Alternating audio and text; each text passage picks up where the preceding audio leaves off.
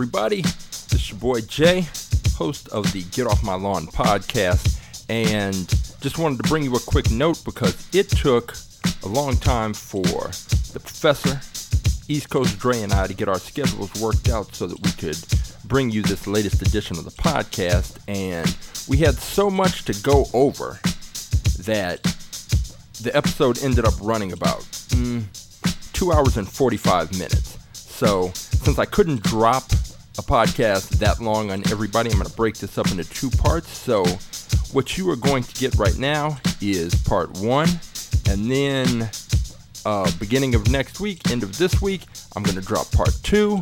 Then I've got a little bonus episode to drop at the end of next week, and then following that, the long awaited, long anticipated battle log. Haha. But for now, go ahead, enjoy this episode, part one of two. Peace.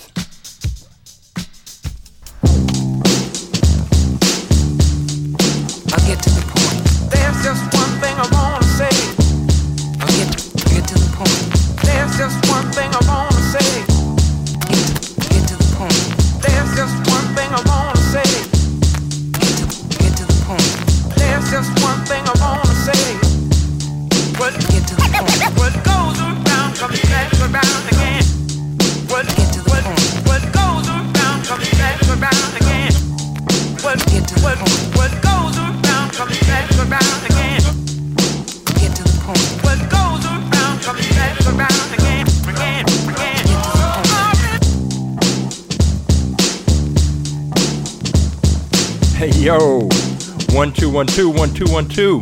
I was sitting here grooving and uh, forgot I was supposed to start speaking. This your boy Jay, aka JC, aka J Caesar, aka Law T, aka the Hip Hop Taliban. That's where you can find me on Twitter at Hip Hop Taliban.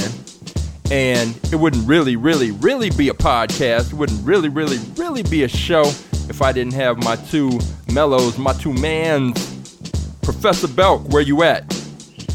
Peace, peace. This is Professor Belk, aka Dr. Belk, aka the People's Prof, aka the Mad Titan. You can find me on Twitter at ABJRPHD.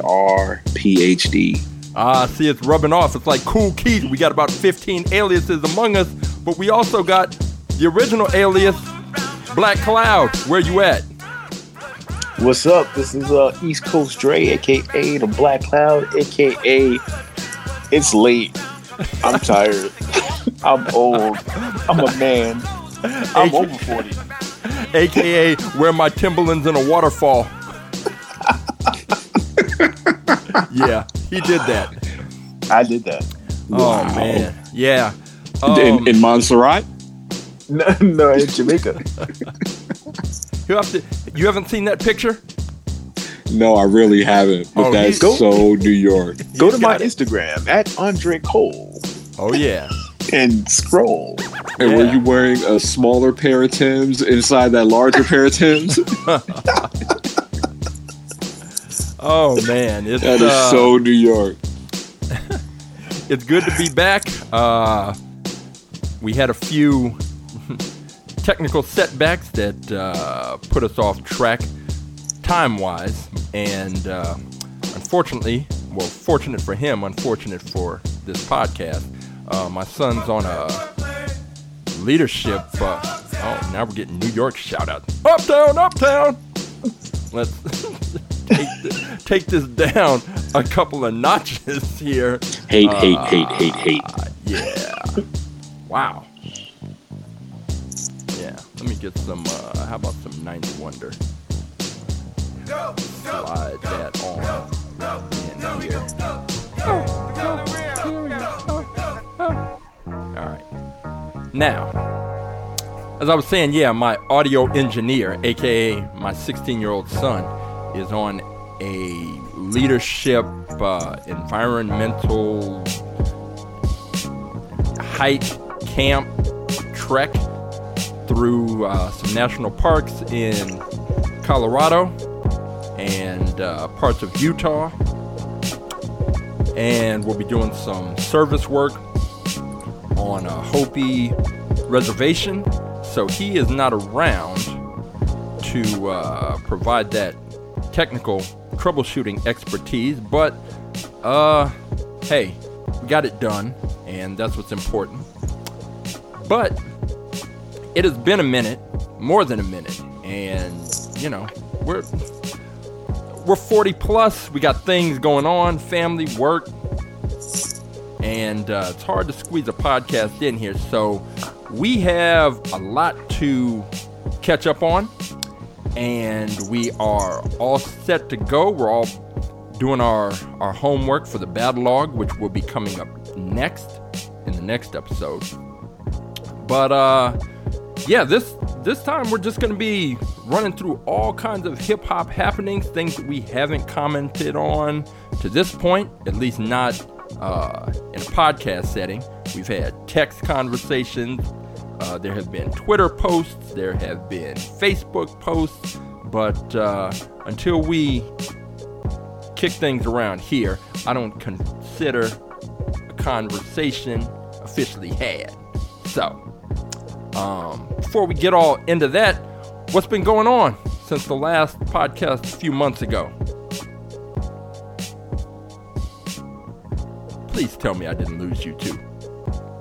Are We here. But you talking Okay. about going on with us or going on in the world of hip hop? No, no, no. Going on with you since uh, what was the last one we did? What were we talking about? Oh man, um, since the last time we got down, man, um, I've had like the beginning of uh, comments cold blooded going through my mind. My little darling graduated nursery school. My daughter graduated from uh, pre-K. hey, there you go. Yeah, daughter graduated pre-K. She starts kindergarten and elementary school in August. You know, my son's doing well. He's three and a half now, and writing his name and doing a little rudimentary addition and subtraction and playing around on the abacus, man. You know, so the, the little Belks are doing really well, man. And it's been it's been a wild, wild ride watching them grow and develop and you know form personalities and traits and all that good stuff, man. So that's that's the best thing that's been going on. And my wife still uh my wife still love me. She ain't kicked me out yet, so we good. that's good. That's good. and I know somebody else had somebody who uh, graduated, right? Dre? Uh, no. Well, my daughter is just finished her first year of college. Oh, that's so right. Yeah. wow. yeah. So that's, That's what's up. crazy. Yeah, that's crazy. My daughter, you know, it's just it's weird. You know, especially since we all know each other from you know college, and it's like you know, my daughter just finished her first year and she From loves it. And, you know, what'd you say? Of college. Wow.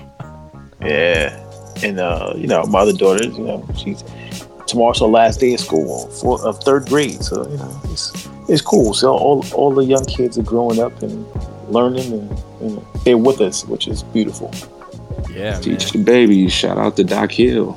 Word Right. up.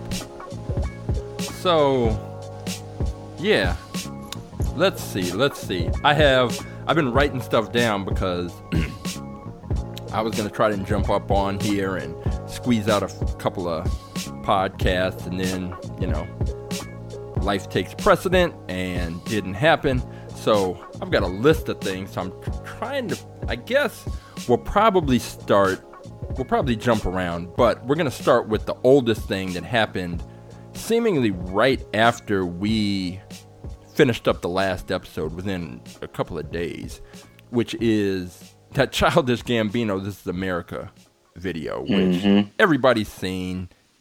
We all know, but whew. I'm curious about this. How did you come to find out about it? Because it's not like, yeah, I mean, well, I'll tell how I found out about it, and then everybody else, you, you let me know because I uh, follow a feed on Instagram that does features black artists, and I woke up one morning and there were just all kinds of pictures of black dude with his shirt off and a gun and hashtag this is America. I had no idea what they were talking about. And uh, once I sorted it out, whew, I was blown away. Like apparently 23 million other people who have viewed the video. But uh, how'd you all find out about it? You know, for me, it was it was social media. It was uh, Twitter and Facebook, and this was leading into Glover's appearance on SNL because he was going to be both the host and the musical guest, right? So it's like SNL featuring Donald Glover and Childish Gambino, and there were a lot of people who found out that night that they're the same dude. Um, so that's funny, but yeah, like I watched that video maybe ten times, and each time I saw something different depending on whether I focused on what was happening in the foreground or the background. Yeah. And so you're you're watching it as a visual, but then you have to close your eyes and listen to what he's saying, right? Um so it was a it was a stunning piece of work and my first it crossed my wire first on on Twitter and Facebook. Okay. What about you, Dre? Yeah. Yeah, I was pretty much the same. I um I know he was on SNL, and I usually don't watch SNL because it's usually very corny to me. And I was just up late. I was watching something else, and then I looked at Twitter, and people were talking about his performance. And so I was like, "Oh, maybe I'll check out this performance." And then somebody in the industry had tweeted, "Yo, the video is crazy," and they had sent a link. So I just clicked the YouTube and watched the video late that night and was just like amazed. Same thing, and I like watched it several times, like back to back, because there was just so much to um, so much to digest. And you know, he, he just killed it. One thing I can say about that song is that recently I was kind of upset recently because I hadn't heard the song on the radio, not on hip hop radio. Like you know, Hot 97. Uh, you know, I'm in New York, so Hot 97 and you know, uh, 105. I, I hadn't heard it, but if I turned to the pop stations, I heard the song on the radio. And it wasn't until I went to the last week or the last two weeks I actually heard it on hip hop, like what was considered hip hop radio in New York. And I was like, "What the hell is going on? That we we're not supporting this song, this song." And um, you know, I think recently because of all the recent political nonsense that you know the orange agent in the White House is doing, that they decided, you know, I guess maybe hip hop radio decided to fall online and like actually play the song. Damn. That's wild I, and I don't know. disappointing. Yeah, I'm. That's. I don't know if I'm more surprised that they weren't playing it or that you still listen to the regular terrestrial radio. See, and that's the other thing. With, and- and just to be fair, I also don't listen to Hot 97. Well, I listen to 97 more or 105 because I'm not a fan of mumble rap. So I can't really like stick around for long. Yeah. Well, I mean, there's something to be said about listening to hip hop on the radio to try to get a sense of what's being put out there to different audiences, right? Um, Right. I'm on satellite radio now. And so I'll listen to the station formerly known as Backspin. So on occasion, I'll listen to Rock the Bells radio. I'll listen to Shade 45. I'll listen to, you know, the stations on um, satellite radio to play hip hop, and I've heard it there. Right. But when you talk about commercial radio, people are responding to audiences. And so either people made a political decision out of fear not to play the track, or their audiences aren't asking for it. Yeah. I think it's more It was second. crazy. It's it was one of the like if 2018 could end tomorrow, it's like the video in signal of 2018 for hip hop. Yep. I And agree. it might stay that way even as the rest of the year unfolds. unfortunately. But see, I on one hand, I think that the song without the video doesn't hold as much appeal to me. Even when I hear the song without the video, my mind goes back to the video.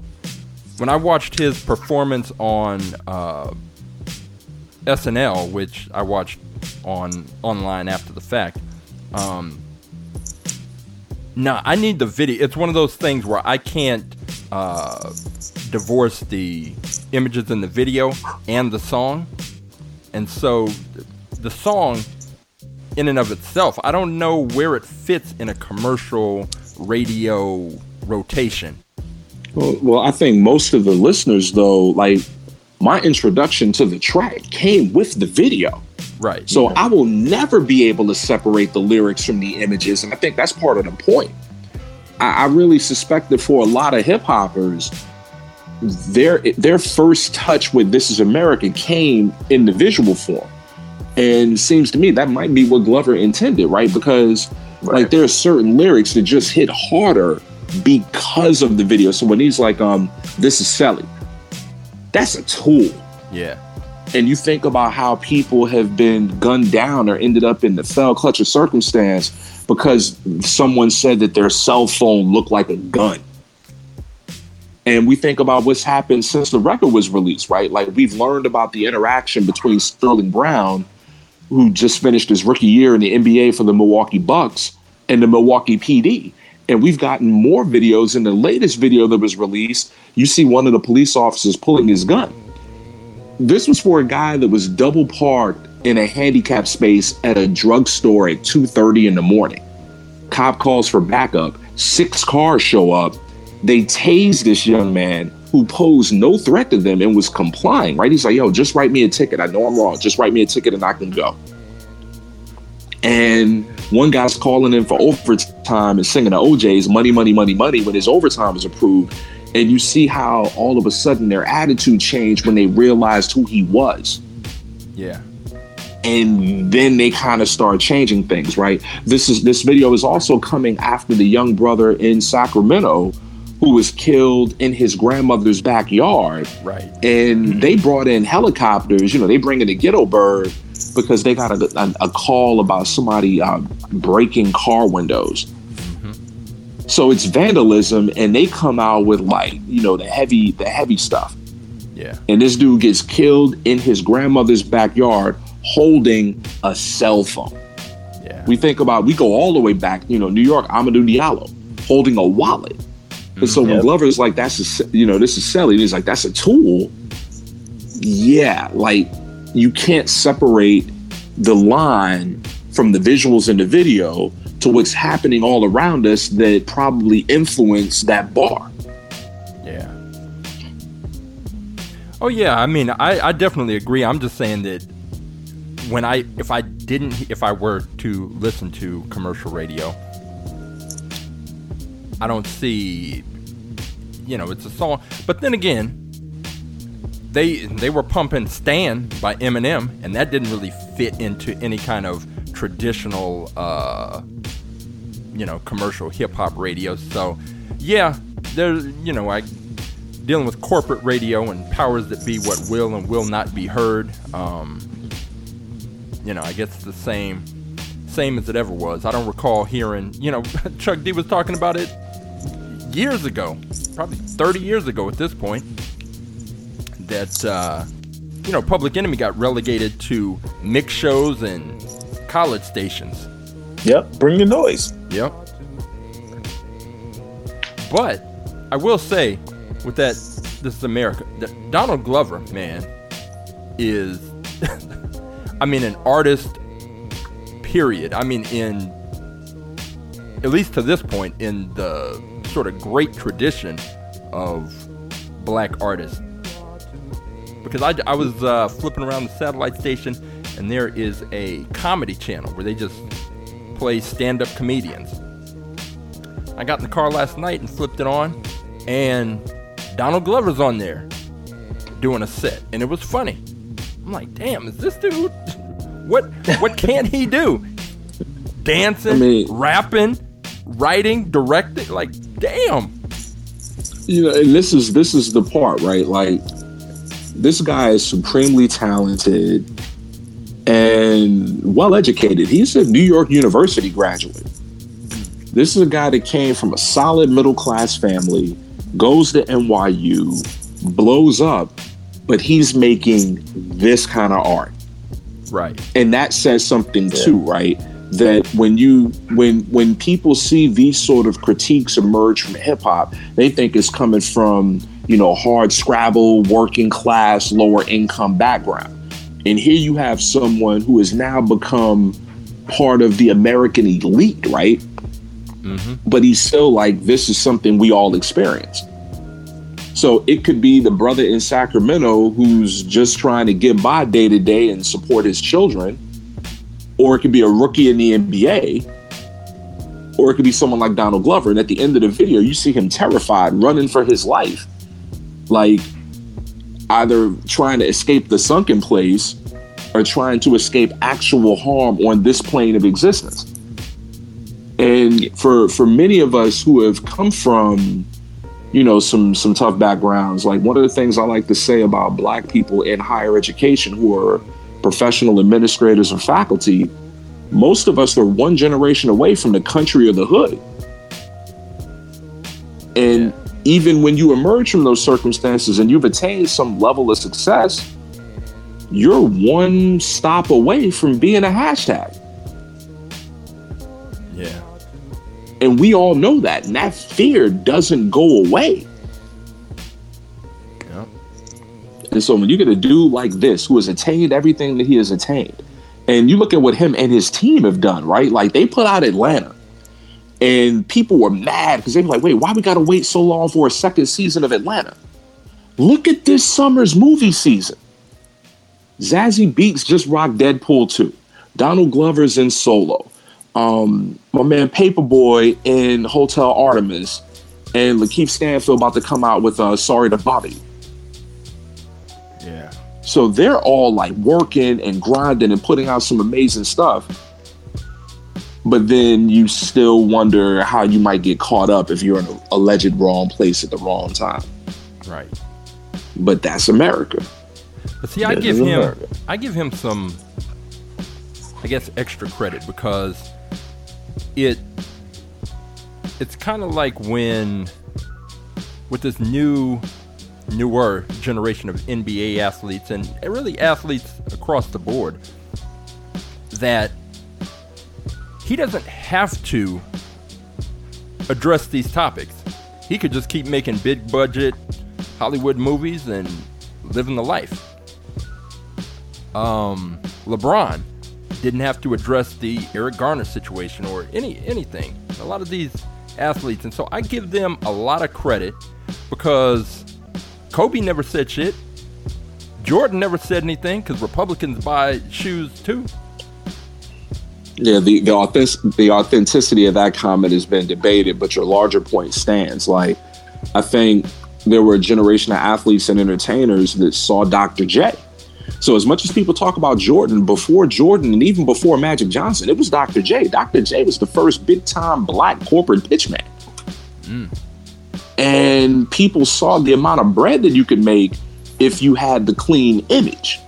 And this is before social media let a lot of people's skeletons out, right? Like some of the people who pulled this stuff off back in the day wouldn't be able to pull it off now because their skeletons would be out doing like the Jackson 5 reunion dance. Right. But it was Dr. J, then it was Magic Johnson, then it was Jordan. And the attitude was if you just kind of stay above the fray and stay out of the scrum, you can be the corporate pitch man. You know, a matter of fact, I'm skipping somebody important. OJ. Yeah. You know, Dr. J, OJ, Magic Johnson, Jordan. That was the model that they followed. But OJ they wasn't black. Yeah, I'm not black. I'm OJ. Right. Um, you know, like like Howard Howard Bryant, who writes for the Washington Post and appears on ESPN, he just released a book called The Heritage, and it's about that sense of obligation that comes when you're a black athlete and a prominent black athlete who's in a position to do something to raise awareness and to bring resources to the the issues that ail underrepresented and downtrodden communities. You know, it's the fight that Bill Russell made, right? That Althea Gibson made, that Jim Brown made. And then you had that generation of athletes who were shaped not by those people, but by Dr. J and OJ and Jordan and those others. And they went corporate. Then 2012 happens. February 2012, NBA All Star weekend, Trayvon Martin is killed by George Zimmerman. And that hit LeBron deep, right? Because Martin was a Miami kid, he was a Heat fan, and he couldn't be silent about that. And what's stunning is that Trayvon Martin hit him deep, but then when the Tamir Rice case happened and it was in Cleveland, his own backyard, he said he didn't know as much about it. And it was puzzling that he wouldn't know about that case, considering that it happened in Cleveland. But when LeBron got out there like that, I think other people found their courage because it's like, yo, if the most prominent athlete in this league can do it and he's not afraid, maybe we shouldn't be afraid either. Yeah. I mean, and you, especially, you know, goes back to Kaepernick when uh, when that whole controversy arose with him in the preseason. I wrote an article looking at looking at him and basically explaining that if you want to take whoever you want to take, uh, Mahmoud Abdul Rauf, yeah. blackballed right on out of the league. If you're able to perform and still present some type of monetary value, then he, he would have stuck around. But to take the stance that he took, speak the way he was speaking, it was sort of inevitable that you know what was going to happen to him and on one hand it was a it was clearly the NFL owners conspired to keep him out of the league which obviously but on the other there's hand there's a lawsuit now that's trying to prove that. yeah, I, I I doubt that'll be proved unless there's some smoking gun memo. But the work he's doing in the community, his is outstanding. And had it not been for the controversy that arose, the conspiracy against him to get him out of the league, who knows if he would still be engaged to this extent in this activism. And and he has the, the added bonus of not getting his brain scrambled. But Right. I just think that there's a, a generation of athletes that now, whether it was, you know, whether you can say LeBron sparked it or, you know, they saw what happened to Kaepernick. I don't know what exactly the the difference is, what's that switch, but I appreciate the, the fact that they're saying something. Because, Well, like I said, and- and- Kobe's uh, nothing.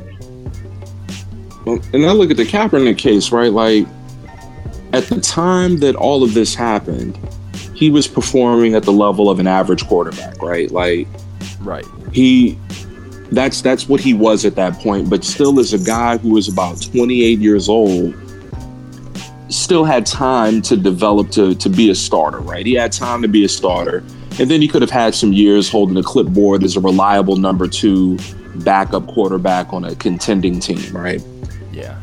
what's happened since is that he's been elevated into an icon. Like people are going to talk about him forever. Yeah. His unit, he has an exhibit. There's an exhibit about him at the National Museum of African American History and Culture at the District of Columbia. If people wanted to know what it was like in the 60s to watch the, the brothers in Mexico City, Yeah. if they wanted to know what it was like to watch Ali come back after his position on the Vietnam War, this is it. Well, Yeah. I'm, I'm You know, this is it. Like the response to his activism, and mind you, he wasn't demanding anything radical. It was get better people into law enforcement, give them better, more substantial training because someone with a curling iron has more training than someone holding a gun. And when they do something that violates their oath and the public trust, there needs to be a more reliable mechanism to hold them accountable and get them out of law enforcement. That's not radical. And so, yeah, um, I think I look at LeBron, I look at Kaepernick, I look at the WNBA players because really before Kaepernick happened in that season in the NFL, that summer it was the WNBA players and, and specifically the Minnesota Lynx, the Indiana Fever. They were they were like, yo, we're not fielding any questions about the game. We want to talk about this issue. And so there is a there is a history in this country of athletes, and in particular black athletes and athletes of color, using their position to talk about the sort of things that Donald Glover raised in the This Is America track and in the video. Um, and for the the younger listeners, what they're seeing now used to be more commonplace in sports and in hip hop.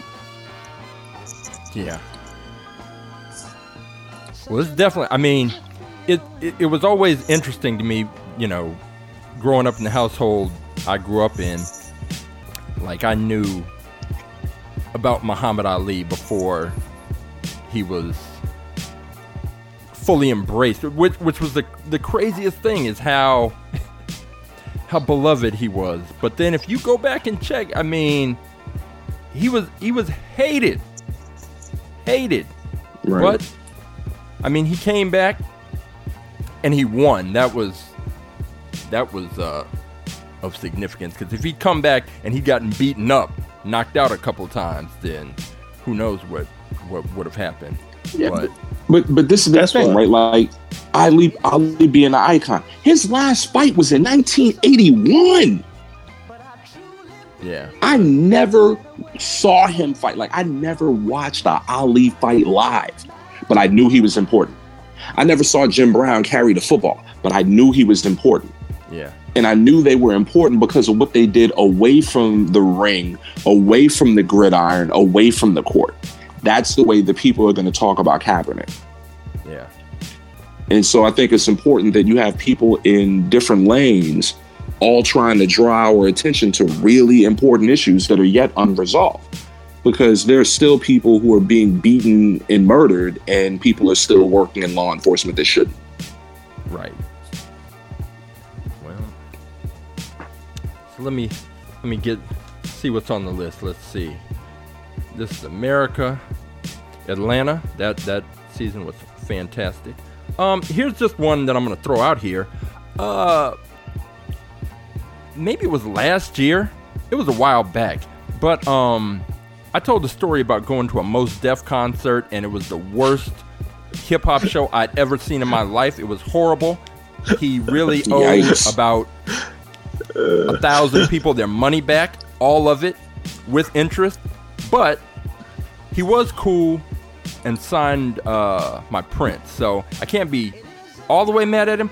The performance was still the worst I'd ever seen. But anyway, I made a point to go to that show because he made a big deal about how he was retiring from the game. He was done. He was hanging them, hanging them up, baby. It was all over. Um, then I hadn't really thought about it, other than the fact that after he did that horrendous LA performance, he went to the Apollo and tore it down and brought out Kweli and Pharoahe Monch and was rapping like Mos Def, not Yasiin Bey, dancing on the stage with balloons. But come to find out, this past weekend he was out here in Long Beach.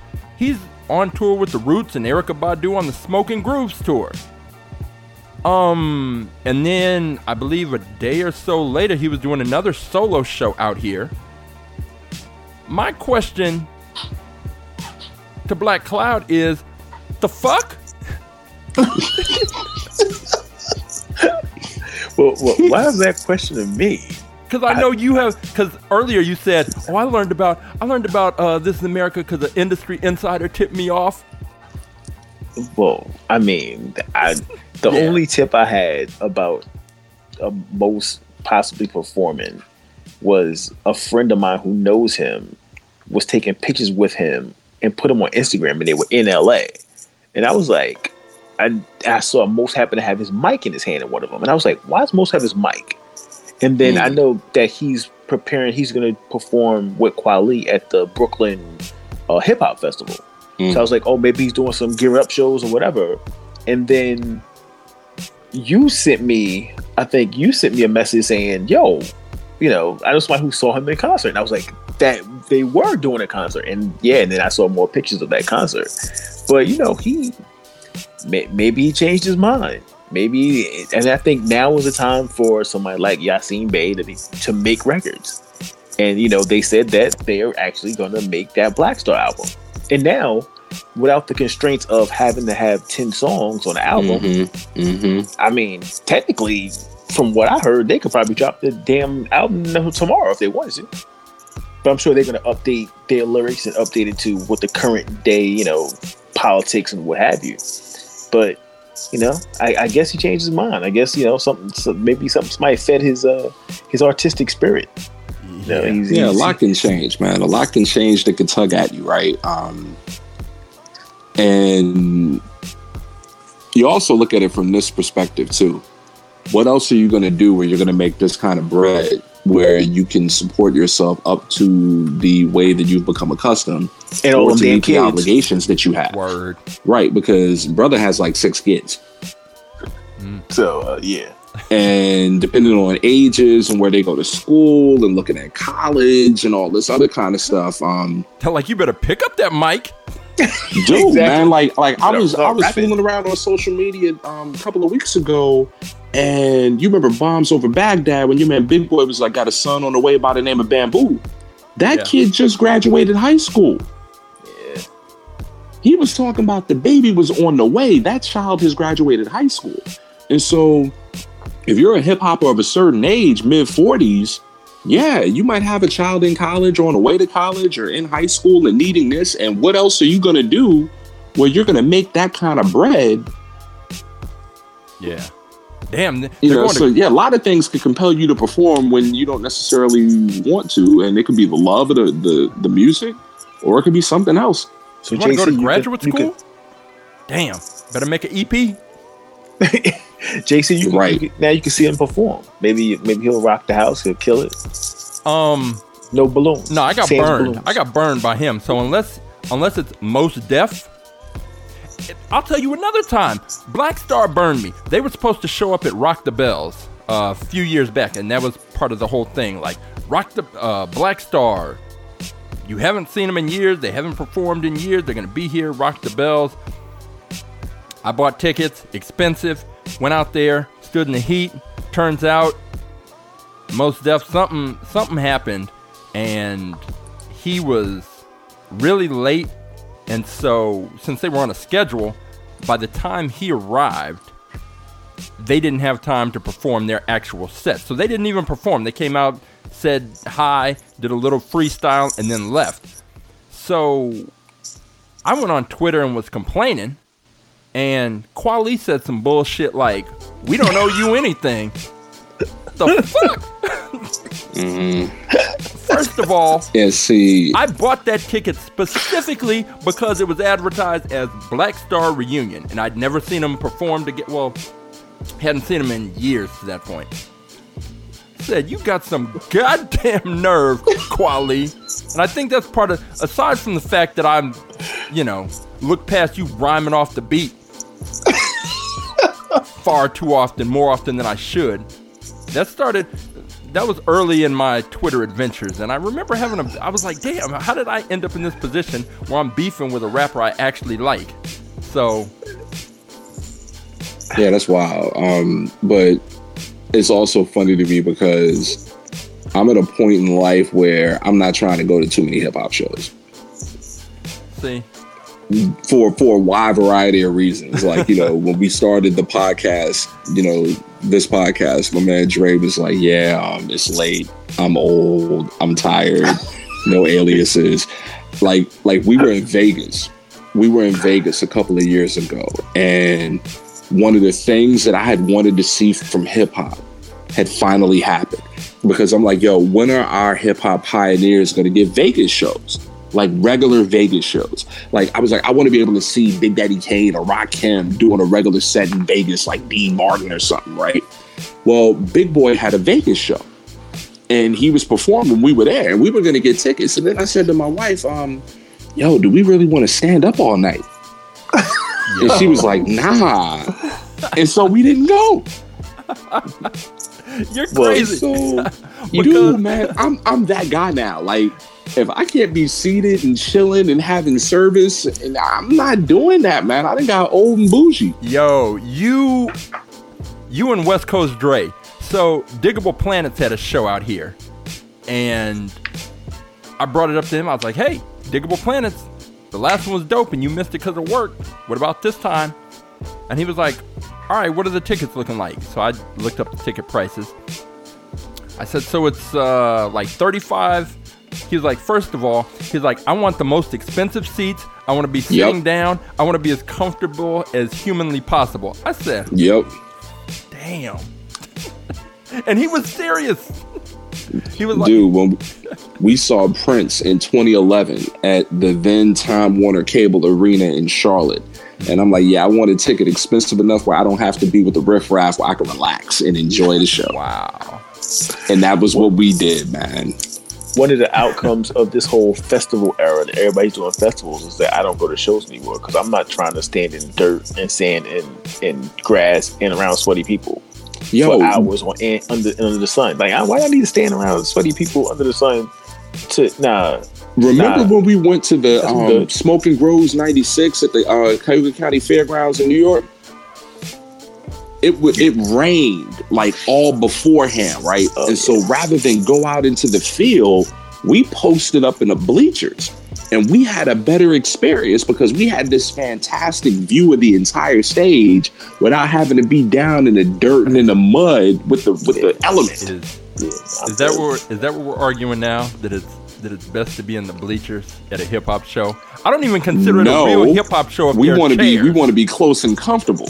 But if there's no alternative, we will not be there at all. That's what we're right? arguing. Exactly, Wow. exactly. Because because these days you can watch it on the stream. You right? Right. You're not all right, you Listen, guys, man. I I saw Big Daddy Kane perform songs at his birthday party this year on a whim in some little small place in Manhattan. I didn't really want to go. It was like, oh, it's his birthday party. I'm like, all right, whatever, I'm gonna go. And it was a bunch of old folks in there, older than me. And Kane came in and Kane performed with Biz Markie oh shit. like it Nice. like it was like 89 and they performed Nice. and, and they killed it and they I was just like yup I could do this and I you know I was chilling Were you sitting in a chair? No I was Yep. standing up I was, I was standing up but then my chair was right there Just in was like- case. You're right. Just in case you got tired. it was Just like in case my knee starts acting up. Oh my god. Dude, man. Yo, you you in the open. I'm a man. I'm 40.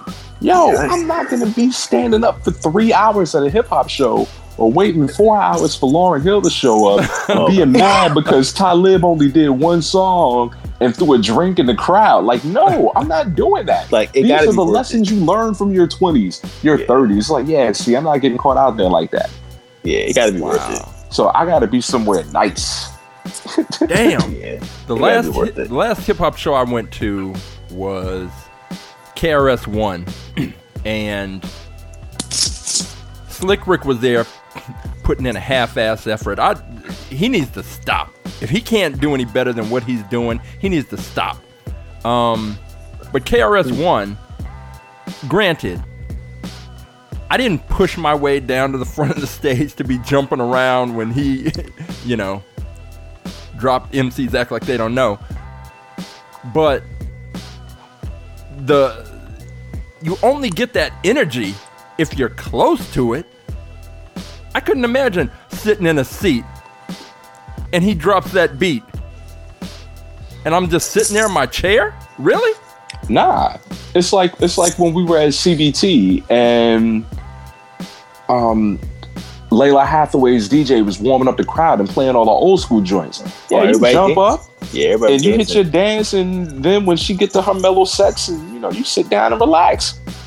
I don't go to R&B concerts, so I don't know what the protocol is. But at a hip hop show, need- that's part of your that's part of your romantic problem if you're not going to R and B concerts, man. Listen, I'm just saying if I go to a hip hop concert and I'm and like I have to be enthused enough to party and rock with the crowd. If I know I'm not gonna be, then like if I know I'm gonna be just upset that it's the sun and it's hot and I'm listening to like 15 mumble rappers before the person I want to hear come out, then I'm, I'm gonna stay my ass at home.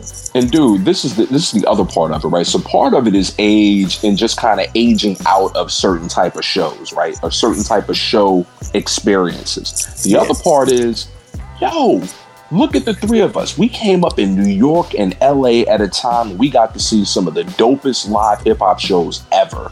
And then we went to college at Syracuse Right. where and so everyone came to Syracuse, right? Right. And our parties, just forget concerts, forget Greek Freak and all that stuff, right? Block party, whatever. Our parties were legendary. Like I went, I, I, I hung out in New York, I done hung out in Vegas, I done hung out in DC and other places. The college parties are still the best parties I've ever been to. And so when you get to kick it with folks like that and you go to shows with them, it's a completely different experience, right? And so there's so much now that just can't come up to that standard where you're like, yeah. So the last show I went to, the last hip hop show I went to, the Roots played Charlotte. And this was after the um I want to say the Rising Down album.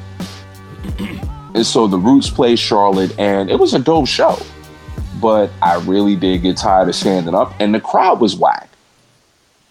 Like, cause I saw the Roots at the 930 Club, I saw the in, the 930 Club in DC, saw them at Block Party at Syracuse, and oh, no matter it was Autumn Street Festival at Syracuse, and it was always dope because their energy was high and the crowd gave them something. The crowd here was kind of whole hum, and I'm like, mm.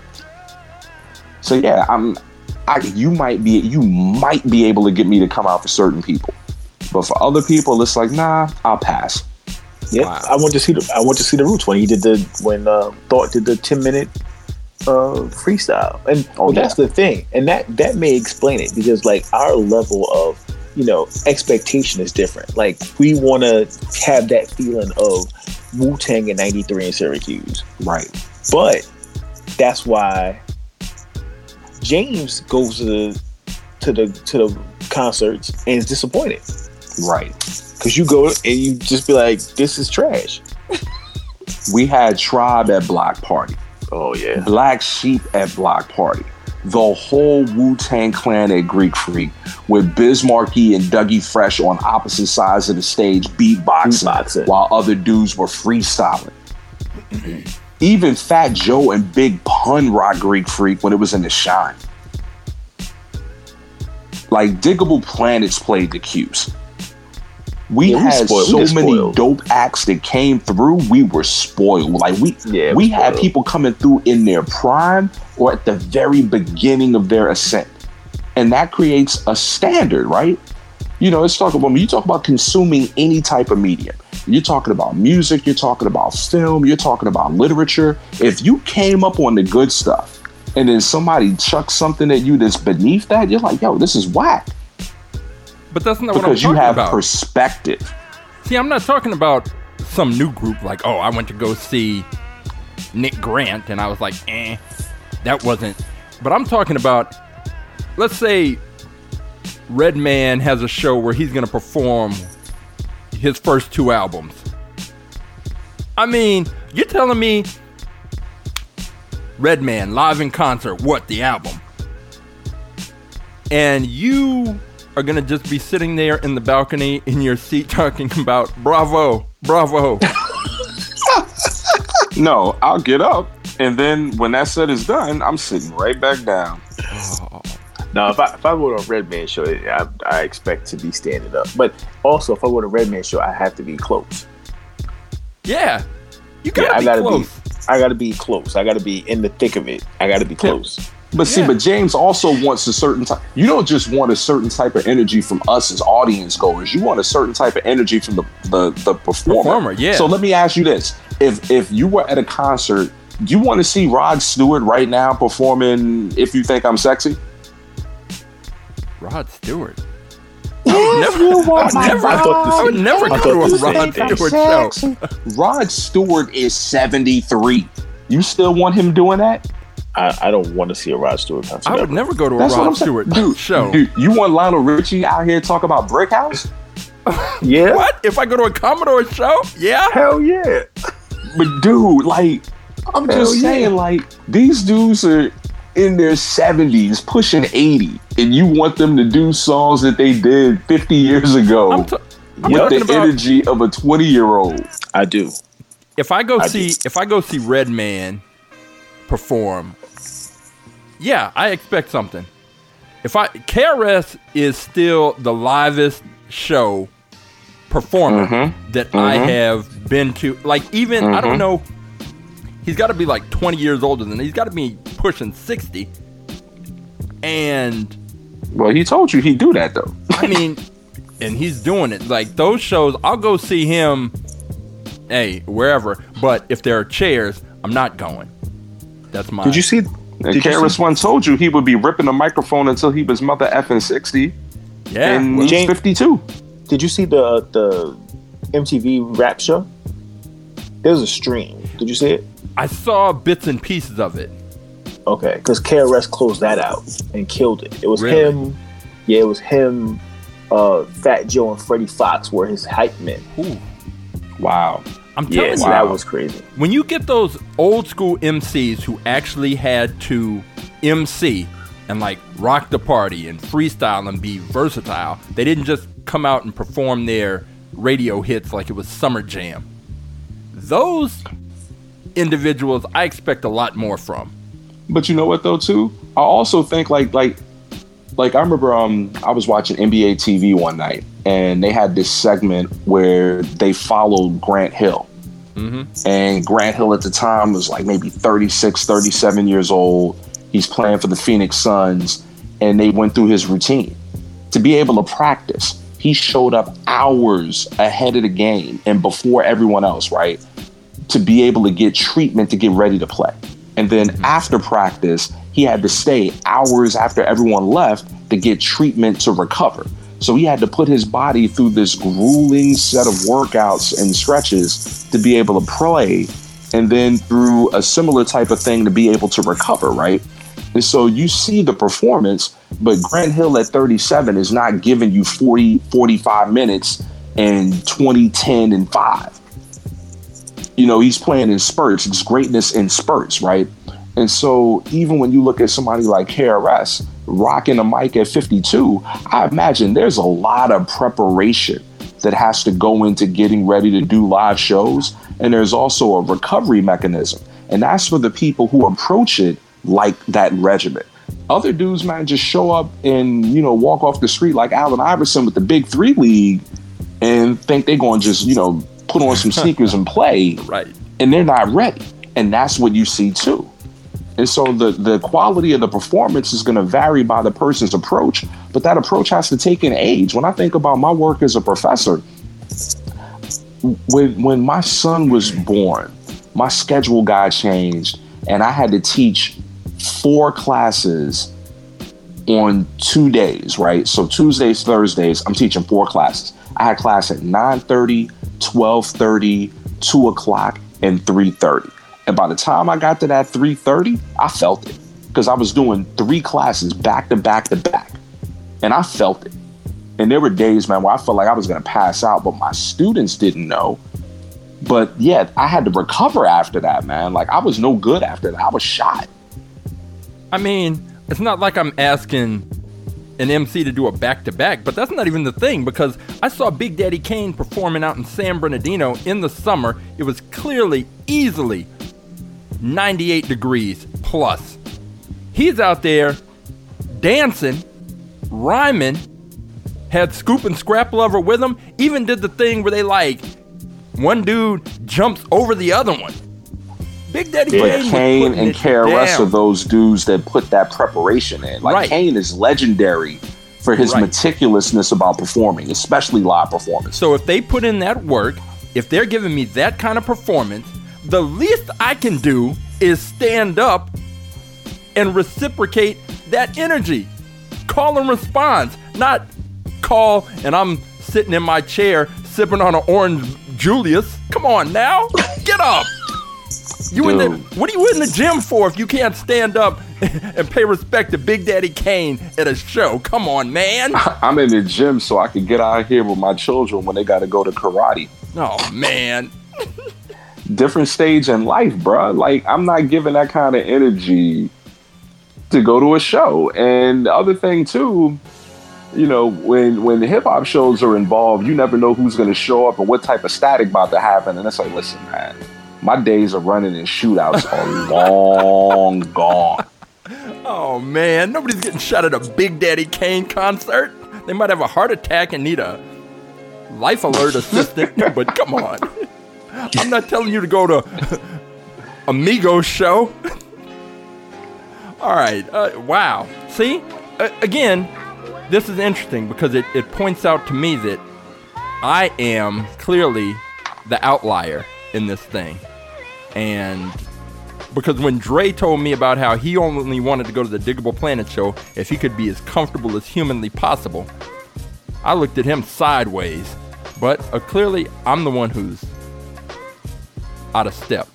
Dude, it's like this, man. The best way I can maybe help you to understand it when when I was growing up, like I never went to Madison Square Garden for a Knicks game, even though I was the biggest fan, right? Like going to games was just not something that my parents were into, you know, like live sporting events, right? So as a grad student at the University of Maryland, we would get ten dollar tickets to go see the Wizards play. You know, they were the, you know the Wizards, or the the Bullets, then the Wizards. We get ten dollar tickets to go see them play, and we're sitting in the nosebleed. But I'm just happy to be in the arena Yeah. because it was something I didn't have that I wanted. So I'm just happy to be there, right? Then I started dating my wife, and she's working in the industry. We went, she was like, listen, um, I don't know how much longer I'm gonna be working here because you know our relationship is evolving and I'll probably move. Come out to the All Star game. I went out to the All Star game at Phoenix. I stayed with her in the hotel. So we're at the Ritz Carlton. I'm sitting one row in front of Jackie MacMullan and her son. I can see Jesse Jackson and Spike Lee on the other side of the aisle. Then, years later, Syracuse makes the Final Four in 2013. It's in Atlanta. Turner's now broadcasting the NCAA tournament. My wife's homegirl still works at the company. She got us in the arena, but not just in the arena. We're in a suite overlooking the 50 yard line, center court. We're chilling with Craig Sager in the luxury box where they Rest in peace. bring out food. They bring you're not paying for anything, right? They bring out drink, they bring out food. There's there, there's always more. And it's like, yeah, um, yeah, put your mama on the phone. Um, listen, um, I ain't never coming home again. Take it easy.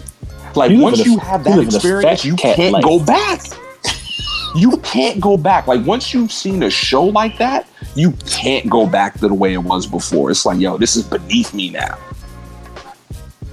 Well, that was an interesting bougie little tale, but it's no excuse for you not getting off your ass when Redman comes and drops I will. some classics. Get off. In my in my I will, in my luxury suite, Aw, eating fresh man. fruit. Up there with the plutocrats. Wow. Well, okay. I still have some uh, plebe tendencies, Like I said, but now I'm- I've acquired bourgeois sentimentalities and patrician tastes. I mean, I'm not trying to be down in the front necessarily, but Now you're gonna catch a boot from somebody in a mosh pit. nah, I'll be all right. I've got my I've got my technique down and everything. And then being tall, I get my rebound technique. See, when they throw stuff out into the crowd, whether it be water bottles, whether it be KRS-One, I have a couple uh, signed. He was signing tennis balls and throwing them out. If it's a shirt, whatever it is, here's the thing. Just like a rebound, when you grab it, you keep it up. Don't bring it down, because when you bring it down, that's when you get stripped. So when you catch whatever it is, st- keep it up high, get your grip, then you bring it down, and you might have to throw some lame beer elbows, but that's uh, just a. I'm see me and me and me and East Coast Dre not gonna be in the mosh pit fighting kids that were old enough to be their dad for a concert T-shirt. Yeah, Hey, no. Cause, you know. cause I, I, I whooped my ass. Right, I'm just saying. old man strength is real. Me and uh, me and West Coast Dre, before it was his wife, we went to this uh, a black sheep show, and she she uh, I had to pull her away from a fight. so you know it was uh, real. If you didn't come out of the show sweaty and wet, was it really a show? Were you really there? But Now, but see, you talk about like the, the the possibility of fights, right? Like if I get into a fight at a hip hop show now, I'm in the newspaper, b. I mean, nobody's getting it. Nobody's. We're not getting into a fight. I'm just saying. Yeah, you never know. Well, I can't be in a newspaper for some foolishness know. like that. you kind of know. But that's okay. When I'm at the Big Daddy Kane show, I'll I'll look up and and wave to you in your luxury box as you look down on me. But all right, so all right, okay. Here's another topic that uh, reared its head while we were uh, bouncing around. The whole Pusha T Drake situation, which apparently uh, died out as quickly as it blew up. Um, we had this conversation about it, and at this point, anybody who's listening to this is most likely aware and knows all the ins and outs. But I will just say that, first of all, Pusha T, I was like, because it came across, I don't know, maybe during one of my Twitter check ins or Instagram or something. Somehow I, it came up. And I was like, Pusha T from the Clipse? I was like, that can't be the same dude. Because that was that was a long time ago. The Clipse? Pusha T? Neptunes? What? And apparently, I guess, mm, lo and behold, it is.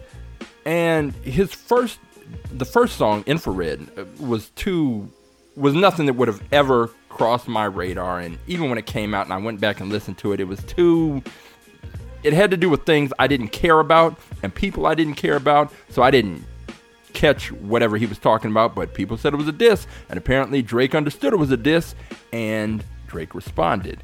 And Drake's responses, I will give him credit not only for just the responses, which are always very good, but then he does the little extra credit, like sending Pusha T the invoice for career revival or some nonsense, but he sent him an actual invoice. And it's when you add in a prop just to put the exclamation point and underline your diss, I love it. But Yeah, but then he did like the lamest thing in a hip hop beef ever when he had to re- put out a press release about the rumors of a son. So whatever extra credit you want to give him for sending an invoice for services rendered is eviscerated by having to release a press release in the middle of a hip hop beef. well, yeah. better a press That's release like than, that's uh, like when, when child people get in a street fight and start talking about okay, okay, no hitting above the neck. Like that's not something you do.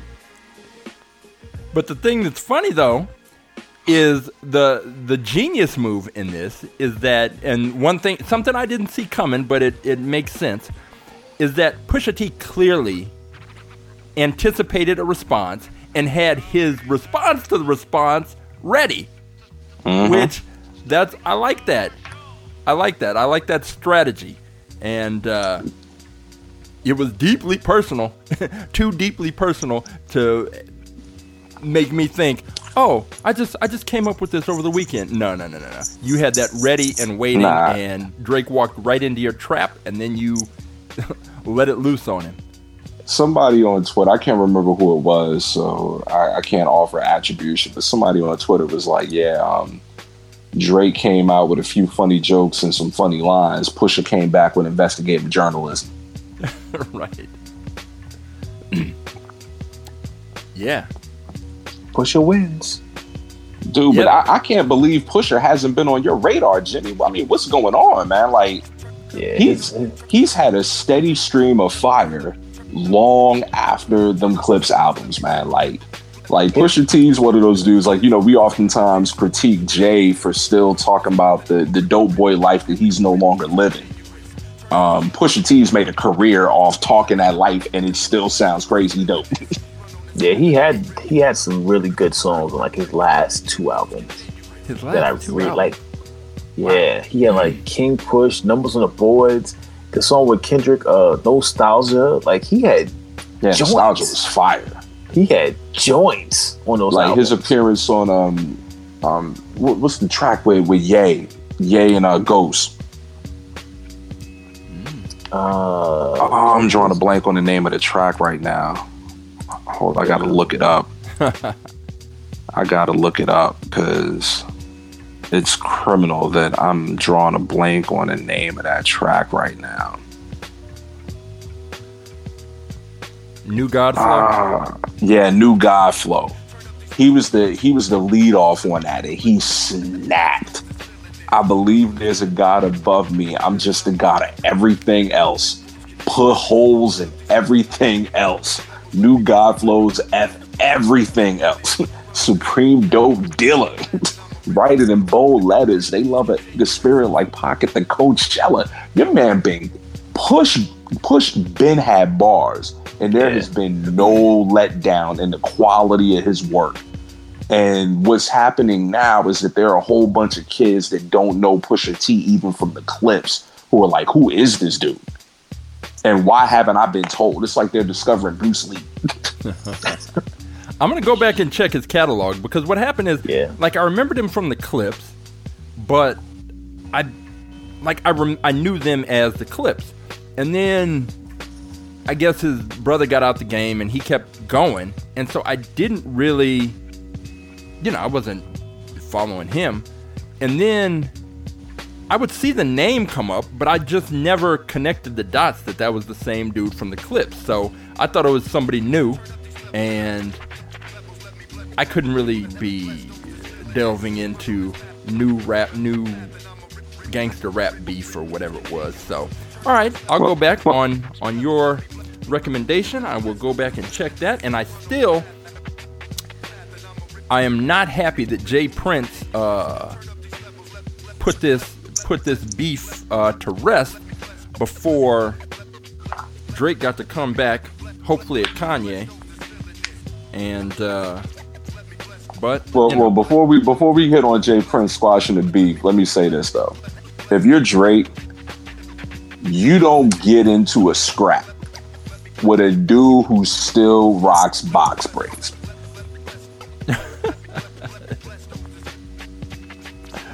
Like, nah, you're not beefing with that dude. You're not fighting that dude. You're not arguing with that dude. You're not beefing with that dude because he he ready to throw.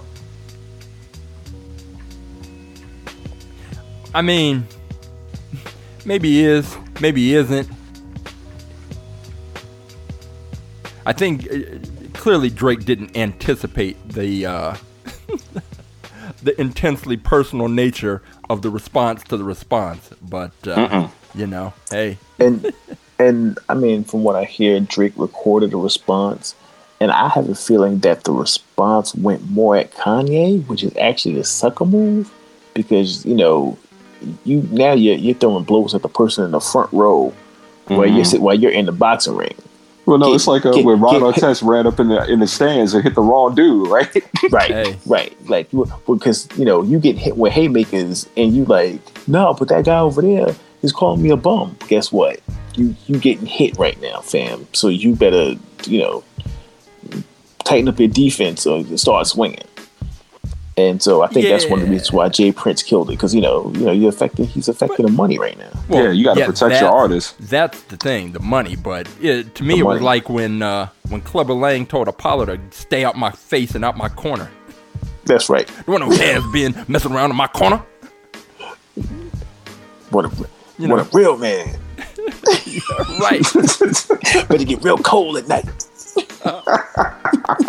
I'm the champ. My prediction for the fight: pain. right. That's my prediction for the beef: pain. Oh man. Yeah, but you know, I mean, he he clearly ended up with a with a foil who was not on the order of Meek Mill, right? Like the thing that hurt Meek Right. Mill in the beef with Drake was that he was too slow to respond, and Drake just buried him, right? Yeah. Um, he had a more worthy adversary here, and you know, he got touched. And people respond differently when they get hit, right? Like like Iron Mike seemed invincible, and when he got into the ring with somebody who was ready for him and he had slacked in his preparation, he ended up in a fight. yeah. And he was never the same after that. Um, you know, Drake Drake was somebody I ignored for a long time until the Meek Mill beef. And it was like, wait a minute, this dude really has bars. And I started paying attention to him and I'm like, yo, um, dude can really flow. But he mean- hadn't been tested as a battle rapper by a worthy opponent where there was real risk of, of hip hop harm. Yeah. I mean, he really had bars asterisks. Well, know? no, but, but like if you think about other people, like like, and this is the funny thing. I remember when Drake was beefing with Common, and part of the beef was that they were too much alike. Like Big Daddy Kane was sort of like there were other people who fashioned themselves as ladies' men in hip hop, but Big Daddy Kane really was like, yo, I'm the Barry White of hip hop, and he alienated a lot of his fans from like those first couple of albums. But he Drake is what Big Daddy Kane was trying to be in the 80s and early 90s when people weren't ready for it. And you could draw a line from Big Daddy Kane to Heavy D to Common to now Drake. but Mm, I've the heard you- difference was Big Daddy Kane had established himself as a ferocious MC and a battle rapper who also could switch it up and make music for the ladies, right? That's what LL was doing he established himself as a battle rapper, but then started making music for the ladies because the guys running the business understood that women were major consumers of hip hop. And so they started catering to that audience, right? Difference is Drake came out the other way first, then showed these battle rapper tendencies, but at his core, that's not really who he is. Yeah, I've heard you on the straight line from Common to Drake and Big Daddy Kane and all that. I've heard that, but Drake's not in that conversation with Common, Big Daddy, Big Daddy Kane and Drake. What? Huh? Who? What? No. No, this is where you got to look beyond your haterade, man. Like this dude, there's a reason this dude's like the number one artist on Spotify, like the number one artist on Apple Music, and all this other stuff. Like he's been in the game now for well over a decade, and has had a steady string of bangers. And he's he's a chameleon, man. There's there's Toronto Drake, there's Houston Drake, there's Gonquito Papi, there's Champagne Papi. Like this dude is a chameleon, man. Like he, like one of the things that made I'm Ready sorry. to I'm, Die. sorry. I- I'm, sorry. I hate to interrupt, but I'm interrupting. All those things you just ran down. What? What- yeah, see, what- what- but this is what I'm saying. champagne If we What the go, What? if we go to Life After Death, one of the things that made Life After Death a groundbreaking album was that there was something for everyone. I'm There sorry. were tracks that were going to appeal to the East Coast heads. There were tracks that were, you know, he teamed up with Bone and was hitting the Midwest. He had stuff going out to Cali. Like it was an it was an album that thought far beyond the scope of New York, it, and it was appealing to different audiences. Life After Death was one CD too long. But the the the, the theoretical approach behind the album was we're going to put something out here for everybody. We're Yeah, I gonna mean, bring an album that can appeal yeah. to different audiences, right? And so when I'm talking about these different elements of Drake's hip hop persona, he has an international appeal. He appeals to different people listen to Drake for different reasons, but they're still listening to Drake, and that's the point. It's because of the melodies. They listen to Drake because of the melodies. The melodies are what keeps Drake on the radio, and it's a consistent play. And that's what rap music is today. It's like melodies. It's something that's chantable, something that gets stuck in your head. That's why the Migos is popular. That's why 95% of the mumble rappers, from Future to even the little, the, the new young guys, little Uzi Vert and Lil Yachty and all these guys, they all make melodies. And so, and it part, and it's partially because of what Drake has started to do, is making you know kind of like these repetitive melodic songs. So people like that, and he sticks around. I have never liked an entire Drake album ever Wow. From I've never I've I'm never right. listened to an entire Drake album ever. because because after a while they they that's funny. After a while they all start sounding the same to me, Mm-hmm. and it like it's in like his his vocal tones start start to agitate me. I think he's a person that would benefit from making one of these like seven to ten song Mhm. albums. He Mhm. makes 20, 24 songs. I'm like, I can't listen to that much Drake. No. Like it it'll kill me. and I don't like I cherry pick. I cherry pick. I listen to I listen to playlists. You know, I put together playlists for different purposes. If I'm in the gym or A if I'm whack rapper playlist? I cherry pick. Well, Um, I mean, I. I was first. I remember Drake was on a Sprite commercial and had a line that I thought was clever, and I was like, "Oh, huh, okay." And then I didn't think a thing about him. Didn't hear anything of his until I caught back to back, and I thought that was outstanding. Whether he wrote it or not, I don't know. Either way, it was outstanding, but you don't get credit if you didn't write it in my book. But that was great. And then I didn't listen to anything of his. I listened to that. I saw the video where he's walking around handing out money, and it's too much singing. I can't just rap or sing. Pick one. Shit. Fuck. So so I guess I guess you don't like the Pharcyde albums then and you ready to kick those out because there was too much singing. but they were rhyming, and they were Right, No, and- they were singing. They were doing the singing. same thing. They were singing in the hook. No, they were singing in the hook. They weren't R and B crooning. They were- Dude, They were singing in the the the They were singing the in line you referenced was from 2009. Okay. And in the time since, he's dominated the landscape of hip hop. I mean, commercially, yeah, he's a marketing genius. That has no.